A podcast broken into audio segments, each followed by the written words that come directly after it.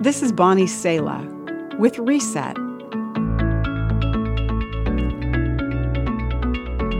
An article titled Why We Need Good Church Stories caught my eye. Interesting, I thought. Simply say the word church today, and you're likely to be met with negativity. Lindsey Schubert wrote When we experience care or reconciliation within our church, it's imperative we tell others about it. I thought back to the period of my life when, as a young mom expecting my second child, I had been put on bed rest. I was a part of a mother's group at a church in my community, although I'd never attended there.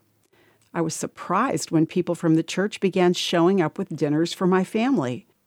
I really didn't know anyone at the church outside of my mom's group, and after my son was born, I thought it would be nice to visit that church and thank them for the meals.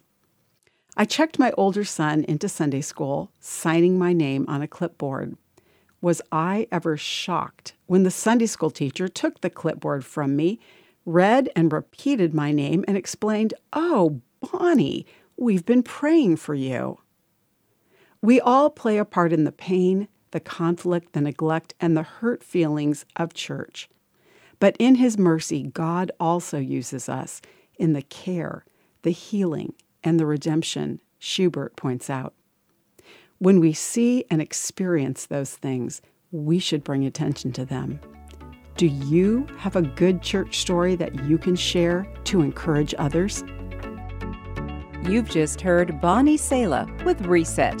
Reset your life by spending time with the truth and grace of God's Word today. For more resources like this, visit guidelines.org.